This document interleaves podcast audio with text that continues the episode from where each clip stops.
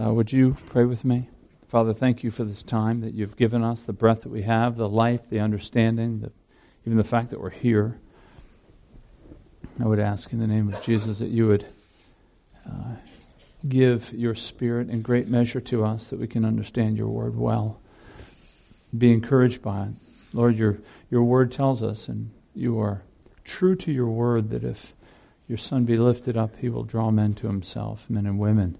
I pray for that uh, through this preaching. In the name of Jesus, amen.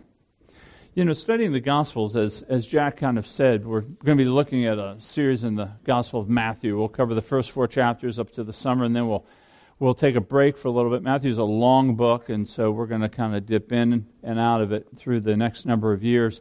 But, but Gospels are great. They really have a way of impacting us. It's this intense study on, on Jesus Christ. It's, it's a very exciting um, study. It really has a habit of changing us.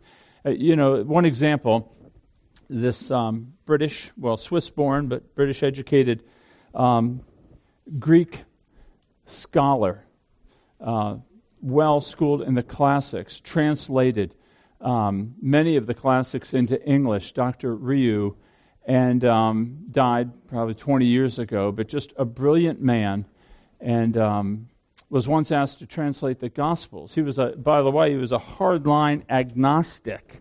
So, brilliant man, but God was not a part of the picture. So, they asked him after translating other Greek classics, they uh, asked him to translate the Gospels. And even his son said, later on, he says, We wondered what my father would do with the Gospels. How would he translate them as an agnostic? And then he also said, But we were also wondering what the Gospels would do to my father. And uh, within a year of that translation work, he moved from agnosticism to Christianity. So Jesus is meaning to change us. And so that's my intent with this Gospel of Matthew that it would change you, it would affect you towards greater love for God. Now, we're going to be studying in Matthew, and the first uh, chapter is the genealogy. Now, if you want to be relevant, if you want to be cutting edge, humorous, entertaining, if you want to be, uh, you know, kind of immediate in dealing with people's pressing needs, you don't normally think of a genealogy. This thing is like a graveyard. I mean, preachers just drag their people to the genealogy and we're going to bury you in this thing. And, uh, but but I, I, trust it won't be so today because I think there's a lot of great uh, yeah, great wisdom in this genealogy of Matthew. Um, I say Matthew because that's what the earliest uh, Christian writers they attributed this gospel to him. Uh, some think that an anonymous writer, writer uh, penned it and then attributed it to Matthew, but I, I don't think the argument is convincing. Matthew is a Jewish tax collector. He writes a gospel that's very Jewish in nature. Many of the Hebraisms aren't translated, much on the law deals a lot with Jewish thought. Uh, but it is a gospel. And a gospel, remember, is more of a portrait of Christ, not a photograph. So, so it, you know, in, in our day, a biography, we're looking to know all the details of a person's life. You won't find it in a gospel. A gospel is more a story about God's redeeming work through Jesus in this world. So, so a gospel isn't meant to tell us that. There's, there will be historical information here for sure. But Matthew's intent is very clear in this gospel right from the beginning. He wants you to know that this Jesus is the Messiah that was promised long ago. You know, a lot of writers kind of hold back where they're going to kind of build up the suspense. Matthew doesn't. This is who he is. He is the Messiah, and the implications are profound for you. So, so that's where he goes, and that's where I'd like to go, starting in this first in this first chapter of an intriguing genealogy. So Matthew 1, 1 to 17, if you read it with me, if you would read it with me. He says this the book of the genealogy of Jesus Christ, the son of David, the son of Abraham. Abraham was the father of Isaac, and Isaac the father of Jacob. Jacob the father of Judah and his brothers, and Judah the father of Perez, and Zerah by Tamar, and Perez the father of Hezron, and Hezron the father of Ram, and Ram the father of Abinadab, and Abinadab the father of Nahshon, and Nahshon the father of Salmon, and Salmon the father of Boaz by Rahab, and Boaz the father of Obed by Ruth, and Obed the father of Jesse, and Jesse the father of David the king. And David was the father of Solomon, the wife of Uriah, and Solomon the father of Rehoboam, and Rehoboam the father of Abijah, and Abijah the father of Asaph, and Asaph the father of Jehoshaphat, and Jehoshaphat uh, the father of Joram, and Joram the father of Uzziah, and Uzziah the father of Jotham, and Jotham the father of Ahaz, and Ahaz the father of Hezekiah, and Hezekiah the father of Manasseh, and Manasseh the father of Amos, and Amos the father of Josiah, and Josiah the father of Jeconiah and his brothers at the time of the deportation to Babylon. You guys gripped at this point? Where was I? Okay. After the deportation to Babylon, Jeconiah was the father of Shealtiel, and Shealtiel the father of Zerubbabel, and Zerubbabel the father of Abiud, and Abiud the father of Eliakim, and Eliakim the father of Azor, and Azor the father of Zadok, and Zadok the father of Achim, and Achim the father of Eliud, and Eliud the father of Eleazar, and Eleazar the father of Matthan, and Matthan the father of Jacob, and Jacob the father of Joseph, the husband of Mary, of whom Jesus was born, who is called Christ.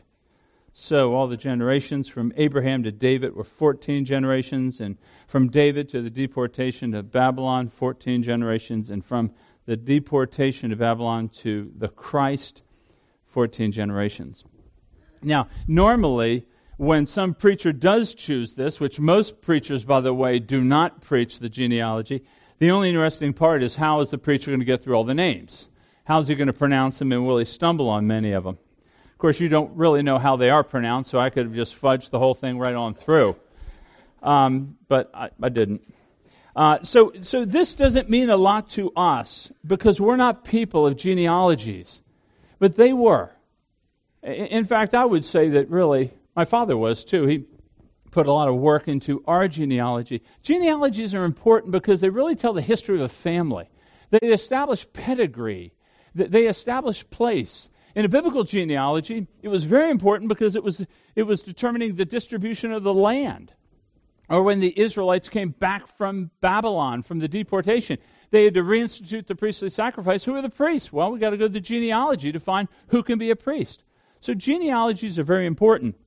You see, in this one, uh, the, the first, the book of the genealogy is, is how he starts it out. Now, in Greek, it starts out just with two words book in Genesis. That's all it says.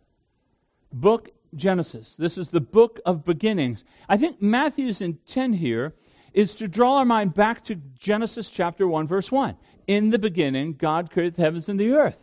Now, now, in Genesis, Moses is telling the story of this is how it all happened. This is how it all began. This is the creation story. This is what God did. I think Matthew is piggybacking off of that and saying, this is a new beginning. This is a new creation. This is how it all began.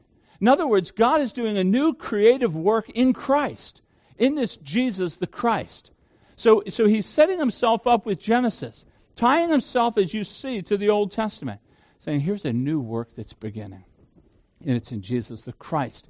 Now, Christ is Greek, Messiah, Hebrew. It's about the anointed one that Matthew is saying, this Jesus, he is the anointed one. God has anointed him to do a unique work, which is going to be like creation. It's going to be a recreation, this Jesus. Now, we're going to learn about this Jesus by his genealogy. We're going to find out about this Messiah through where he has come from. The first thing we see, or the first one I'm going to deal with, is that he's the son of Abraham. Now, this is big. This is really significant. And to us, I think we've probably passed right through this, and we don't realize how immense that is to be the son of Abraham. If you go in Luke's gospel, and here's the genealogy in chapter 3, it goes all the way to Adam. He stops at Abraham. Well, why Abraham? Well, remember, Abraham was the progenitor of the faith, the father of Israel. To be descended from Abraham meant that I was a partaker of the covenant, the promises of God. I mean, Abraham in Genesis 12 was given this immense promise by God. God said to Abraham, now remember, Abraham is coming out of the first 11 chapters in Genesis where God has created all things. Man rebels against God and is just spiraling downward. And God comes to Abraham he says, That through your seed, you will be a blessing to the nations. That doesn't mean you're going to make the nations happy. It means the nations will be grateful to you because through you will come their deliverance, their, their retrieval back to God, overcoming the fall that took place in chapter 3. That's a huge promise. That, that all the nations, even creation itself, was cursed in Genesis 3. Even creation is looking to Abraham and his descendants to bring forth the one that will redeem all things. The whole, the whole plan is resting on Abraham and his seed and the nation that follows. Abraham, of course, had no son, but God promised him a son. In fact, in Genesis 22, we read, And in your offspring shall all the nations of the earth be blessed. So that Genesis 12 promise is carried over in Genesis 22. So now Abraham knows that he's going to have children. He's going to have just a multitude of nations. In fact, God changes his name from Abram to Abraham meaning he's going to be the father of nations, that all the nations will be blessed through Abraham. It's a huge promise. But of course, as you look down this list, as I explain it to you later, it's kind of a checkered list. Where's the promise? Had God's promise to Abraham failed? Where's the seed? Deportation, Israel failed. Well, it starts in Abraham, it ends in Jesus what Matthew's saying is that Jesus is the seed. This is what Paul said in Galatians 3, chapter 6. That Jesus was the true Israelite. Jesus is the one who's going to walk perfectly according to the law. Jesus is going to be that son that Israel was not to God. And all of our hopes are now going to be where? Not on Abraham or the unknown seed. All of our hopes are going to be on Jesus. He's going to be the one through whom all the nations will be blessed. All the nations will be blessed. This is big to you. If it isn't, it ought to be. I had a friend. When I came into the faith, he was a Jewish man, and I was involved with this church plant in Annapolis. And so uh, I asked him, I said, Well, you're a, you're a Jewish guy. You've been steeped in this faith of the Old Testament. I, I said, Why'd you, How'd you become a Christian? You know what he said to me? He said, I read Matthew chapter 1, the genealogy. He said, I was convinced that Abraham and his seed would be my deliverance and hope. And that was the first time I read that Jesus was a Jew. And Jesus was from Abraham. Jesus was from Abraham. And that God opened his eyes, transformed his life in recognizing that now all my hope, uh, everything, I'm hooking my wagon to Christ. He's the Messiah, He's the one to come. So it's significant when we speak about Jesus being the son of Abraham. But secondly, we find in here that this Messiah that Matthew's teaching us about is, in fact, the son of David. You, you, can see Matthew wants to see us connect Jesus and David as a king. It's really, really important. You can see in the genealogy how oftentimes, uh, how many times David is repeated. Really, it has a Davidic structure to it. It begins with David, David's in the middle, David's at the end. He wants us to see David. Now, some scholars, not all, but some scholars see David even more in this. And, and here's how they see it. You know, oftentimes uh, they would give, uh, Hebrews would give numerical value to a name. So, so David is three letters. Hebrew is just a consonantal language. There's no vowels, so it's DVD. And so each letter would have a certain number associated with it. And, and David, DVD, would be 14, is what the numerical value of his name is. And of course, you see the 14 generations. David's name is 14th in the list of names. So, so I think Matthew is trying to draw this connection to David. You will notice, or some non believers will quickly point out to you, that this is a different genealogy than, than uh, Luke's is, and it is. Luke's tends to follow more of a, of a, bio, biological line, this tends to follow more of a, a royal line. They'll also point out that all the names aren't listed here. Some of these kings we don't know, uh, and some of these people we do. Uh, but remember, Matthew has an idea. He's trying to get points across. He's not trying to give this 21st century, this is how you write a genealogy list to it. He's building a paradigm through which you can see Jesus is associated with David. What's the big deal?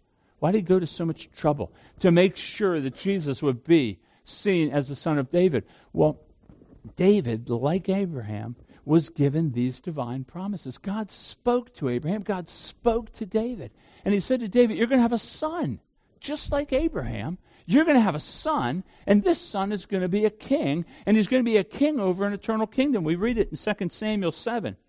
He says to David, When your days are fulfilled and you lie down with your fathers, when you die, I will raise up your offspring after you, who shall come from your body and I'll establish his kingdom. He shall build a house for my name, and I'll establish the throne of his kingdom forever. This eternal kingdom.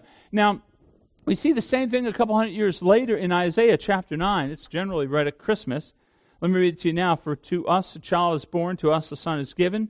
The government shall be upon his shoulders, and his name shall be called Wonderful Counselor, Mighty God, Everlasting Father, Prince of Peace. You know that verse.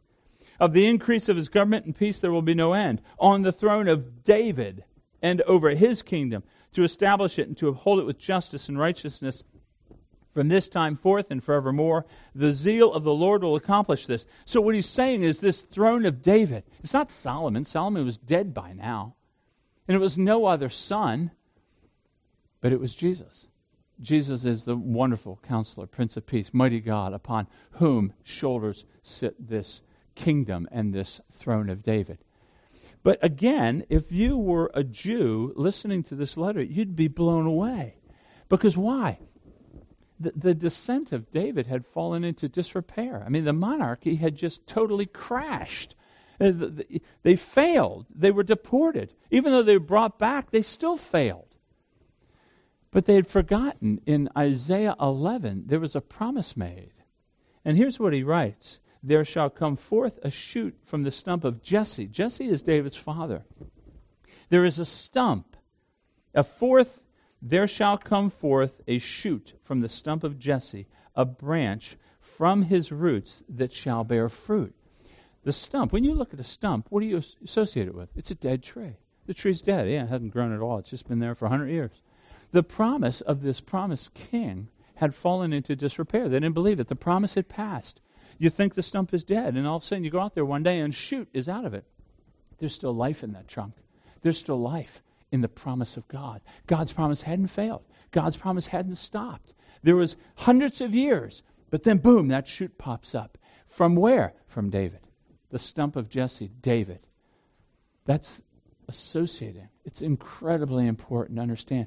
Jesus, son of Abraham, son of David, but he's also the son of God. Look with me in 16.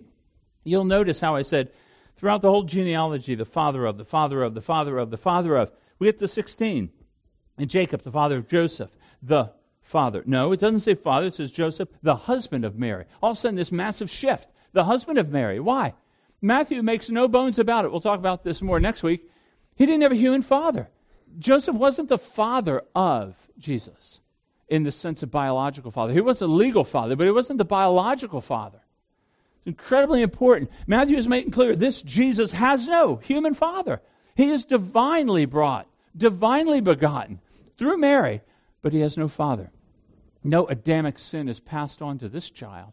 He's going to be unique ruler, totally unique.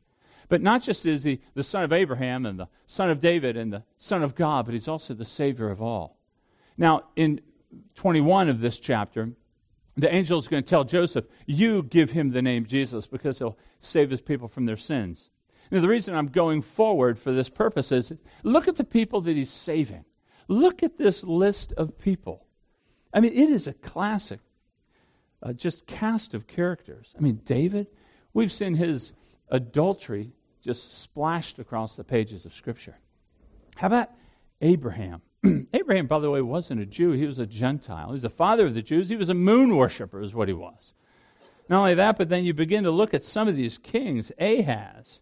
I mean, some of these kings are absolutely just awful kings. Some were decent kings, but a lot of them are awful. How about these women? Women, by the way, never made it into genealogies. But Matthew puts four in here.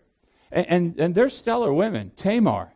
Tamar, if you remember, she was a seductress of her father in law portraying herself as a harlot. Or you have, you have Rahab. Rahab's a Canaanite, harlot, prostitute. You have Ruth. Ruth was a Moabite. The Moabites, if you remember from a couple of weeks ago, they were the one that led Israel into sexual perversion and sin.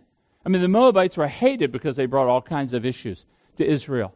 Or how about Bathsheba? Bathsheba isn't even named. Her husband, who she cheated on, and then David murdered, is in the list. So, I mean, you think you have a dysfunctional family. I mean, this thing has got it all working. This is really the church, by the way. It is the church. So Jesus is the Savior of all. That Jesus has come from this line, I think, in some respects, to show us here's who He's come to save. Jesus hasn't come to fix political issues. He didn't come, Matthew's not saying he's coming to, to fix, you know, the military rule of, of Rome. He's coming to save people from their sins. And the character that he saves are across the board.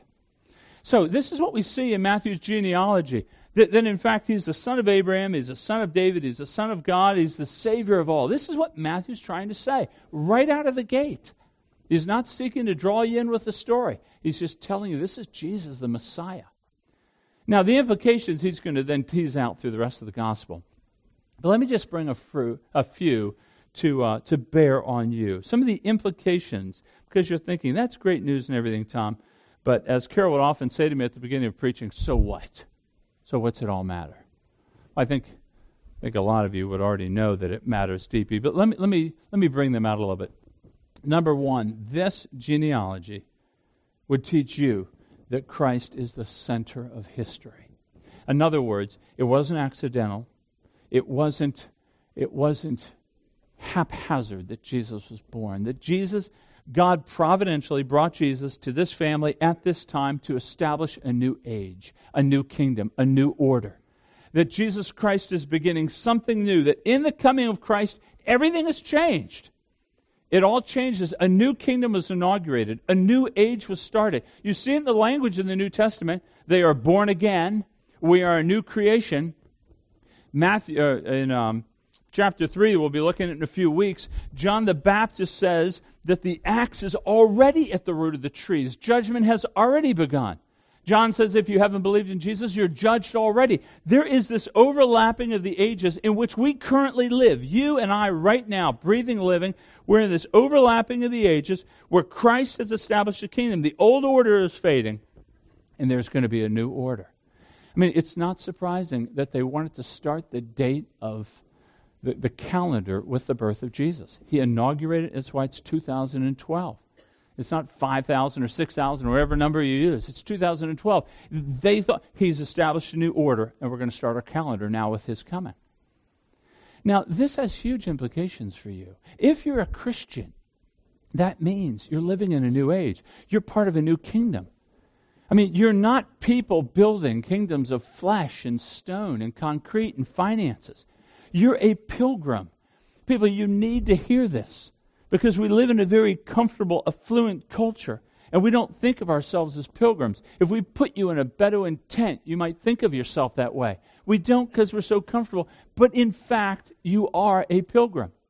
You know, in 1733, Jonathan Edwards wrote this sermon on how to be a pilgrim. And some of the points he brought out were number one, that pilgrims hold things of this world loosely.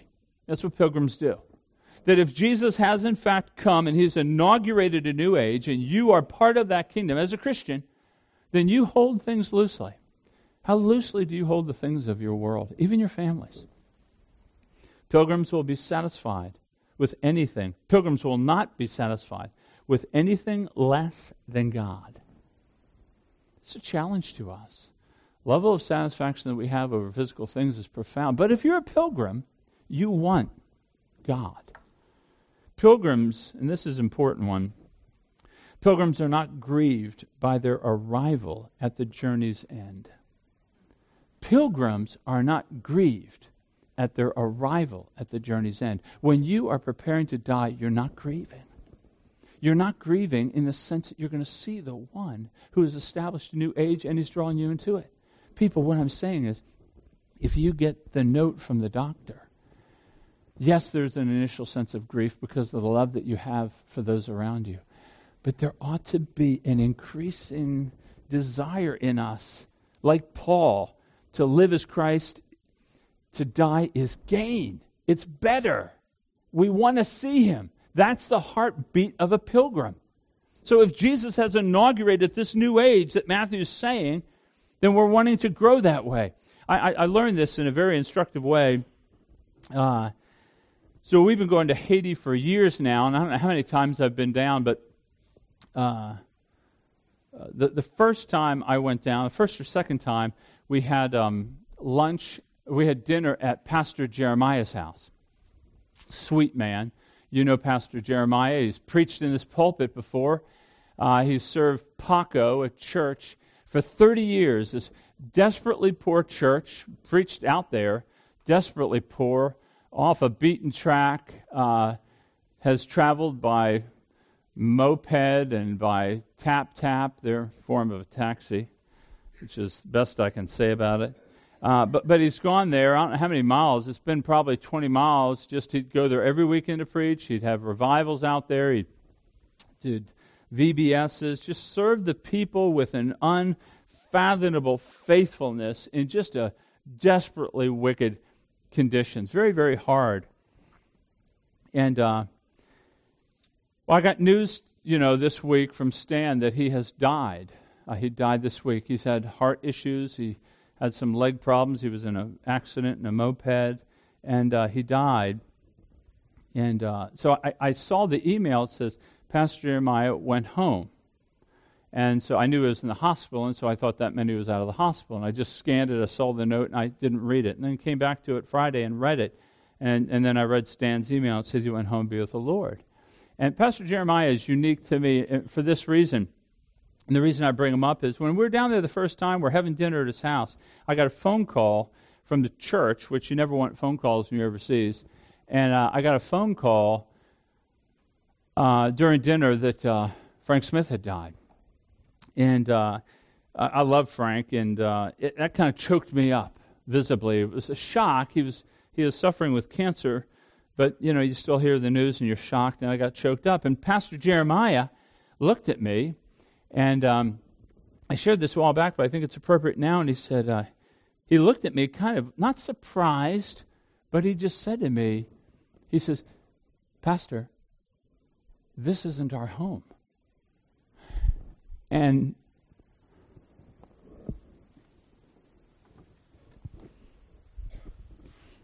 I remember at that point feeling like I'm a pupil and he's the master. And he's teaching me something that I should have known. And I guess I knew it cognitively, but I needed to be responded. This isn't our home. We quickly think this is our home. This is it. This is what we have. Let's live for life. Let's grab everything we can out of this life. This isn't our home. That's the point. The point is that he's established a new age, a new order. And uh, and this is not our home, people. And you need to hear me say that. And I need to hear myself say that. Okay, second implication about this genealogy is that the story continues in Jesus. Uh, folks, this Matthew 1 1 to 17 is really a compressed history of Israel. Really, it's just the whole Old Testament shrunk wrap for us. This is what it is. Jesus is continuing what God started already. This is the one snag we have in evangelicalism within conservative churches that we have here. This is a snag. That when we talk about salvation, we think of this Jesus died on a cross for my sins, I'm going to heaven. That's it. That's the whole story. That's what I've got. I'm good to go. Thank you very much. And that's the way it's portrayed. Just believe this Jesus came, He died for my sins, I'm going to heaven. Folks, that is true. Each one of those are truths, but they are incomplete into the redemptive story that God is weaving through the scriptures. I want you to hear me on this. It's just like you go up to your child, they want to bake a cake. And when you just say to them, well, get some water, get some flour, throw an egg in there, pop it, mix it up, pop it in the oven, pull it out about 30 minutes, and you should be good to go. It's a reductionistic view of how to make a cake. To say that Jesus has died on a cross for my sins, I'm going to heaven, is reductionistic. It's shrink wrapping too small the glorious nature. I want you to see God's redemptive story here in, these, in this genealogy as this huge canvas and, and God is painting a story that is going to just overwhelm us for eternity. And so you have God creating all things out of his, out of his, from his word.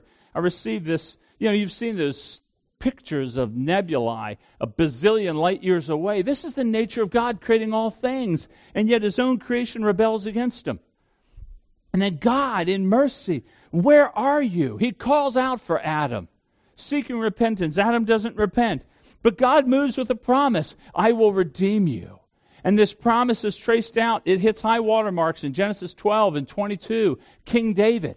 God is doing a great work. Jesus comes, as the genealogy speaks about. And then Jesus is that Israelite. He's the true Israelite. And upon him, the curse that should have been upon us, us has fallen. And then he dies on the cross for our sins to establish us with the Father. In union with him, we're now acceptable to God.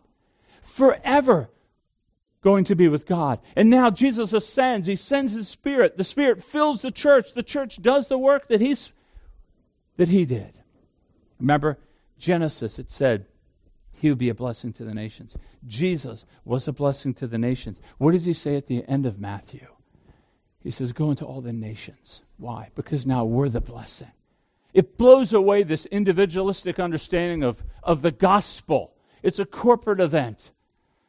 That is the redemptive story. Yes, did he die for my sins on a cross so I could go to heaven? Yes, but it's so much more than that. I want to catch you up in the, in the saints of 200 and 300 and 600 years ago.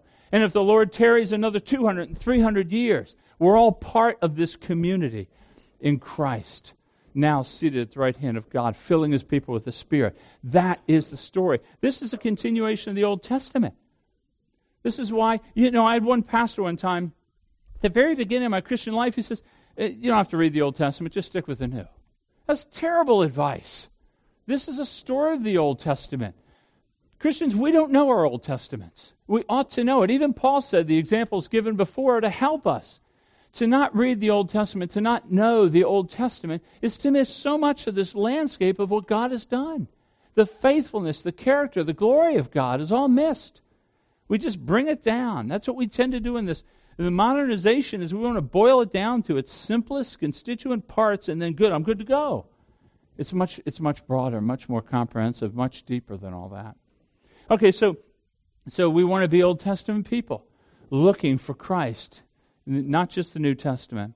But, but thirdly, I think this genealogy clearly shows the faithfulness of God to His Word. Listen, six times in the first number of chapters of Matthew, you're going to read this.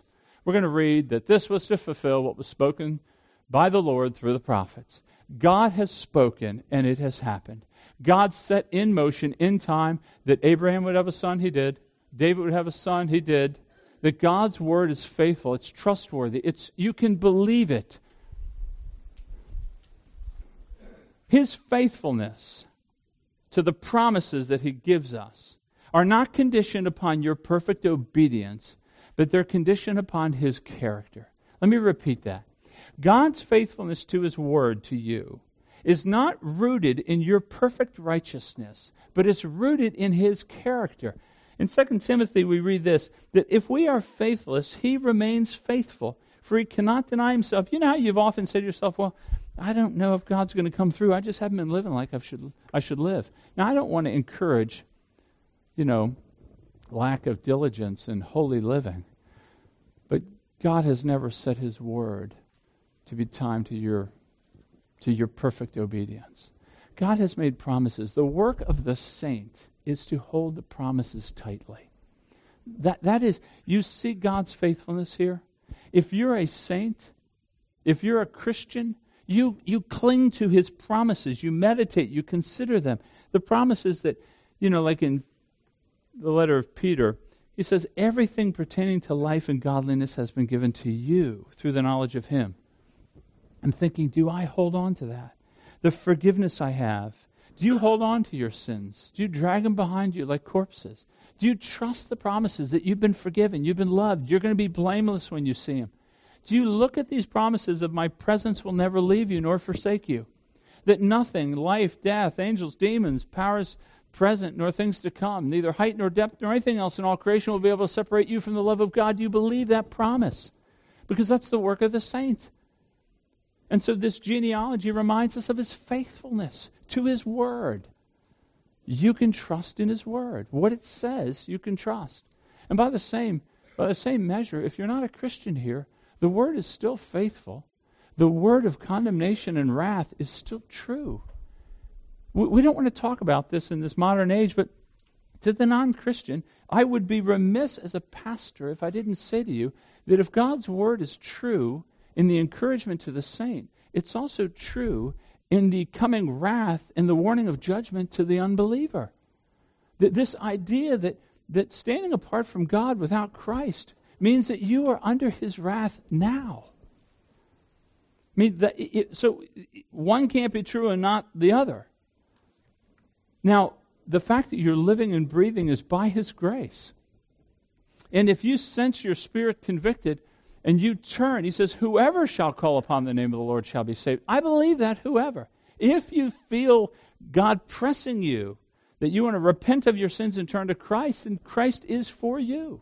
I believe that, even today, even after the service. But the promises are true. Fourth, I just have a couple more. Uh, God, I think from this genealogy, clearly God is calling us to worship Christ as King. Uh, Jesus is not exhibiting his reign in its fullest measure, obviously, right now, as evil still exists and death still occurs. Uh, but he will. Interesting, at the end of Matthew, there's a good number of parables about his return in glory and power. And Jesus will return in power and glory. So for the Christian, what that means is this for the Christian, Christ is your king. Christ is the one that you follow. You obey Christ. There's a clear call to obedience here. You know, most of us say, well, I want to follow my heart. I, I, I want to follow my heart. You know, I read a terrible review or an article in the, in the news regarding a 40 year old man left a wife, two children, for one of his former students in high school. He's 40, she's 18. They're now living together. And of course, there's tragedy all over the place in a situation like that. But what was interesting, and the reason I'm raising it up is because uh, when they were interviewed by the paper, they said, Well, don't you realize the hurt you're causing? And uh, they both, they agreed that well, we must follow our heart. And, and we maybe chuckle over that, but the Christian always says that. The Christian says, I, I got I'm just going to follow my heart. I would almost say, don't follow your heart. Follow your king. Follow what your king says. Don't follow what your heart says. Your heart's deceitful and wicked. Yeah, it's being, re- it's being changed and transformed from glory to glory. I believe that. But follow your king first. You know, meditate on your king. What does he have to say? I mean, when the disciples were sent out, teach them all that, you know, he says, teach them to observe all that I have commanded you. These are commands. They're good commands, people. They're not bad commands. They're good commands. When, when someone who loves you gives a command, it's a good command. It leads to joy and satisfaction and, and peace and harmony in relationships. Uh, so, and then last, uh, God does want to deal with sin. I, I do want to point this out that sending Jesus was to deal with sin. It wasn't to deal with all the other crises in your life. I think God does deal with all the other crises.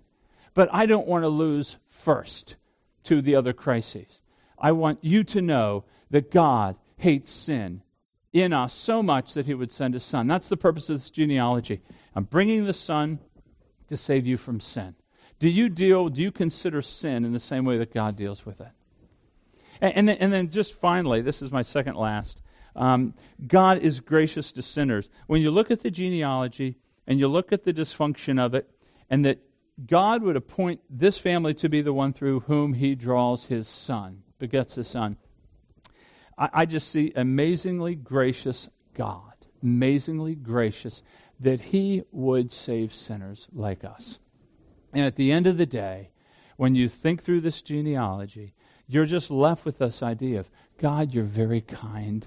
You're very kind to save sinners. You're very kind to send your son in such a family to save such a family. Now, I know that you know that this church, we're dysfunctional like every other church. I know you also that you know you're the only normal one in the church. Now, I'm here to tell you that you're not, or you're as normal as every other dysfunctional person in this, but He has come to save us. And He is worthy of worship and praise. So when you look at the genealogy, I think you'd agree now that there is quite a bit more going on. And uh, we just want to take a few moments now. It has been harder to have a prayer time with groups and the church is filled as it has been. And, and so I, I want to encourage us that our prayer time is really a foretaste of what we're going to be doing in heaven. And that is, we're just responding to that which we know about God. It's words of thanks and praise, it's, it's reading a verse in Scripture, it's confessing, it's it's just coming clean with God at the level that's appropriate for a public situation like this. So, but if you do pray, I would ask you to pray loudly so that it's effective, We're doing it as a corporate body. And I would ask you to pray briefly. Briefly, because there may be others that want to pray. And then when we are finished, Daniel will close us in just a moment. Let me open for us through this brief time of worship. Father, thank you, thank you, thank you for Jesus Christ. That he is the Christ, the promised one, the deliverer from sin the one fulfilling all your promises. All the promises are yes in Christ. Father, lift your Son up that you would draw us to him in desperate love.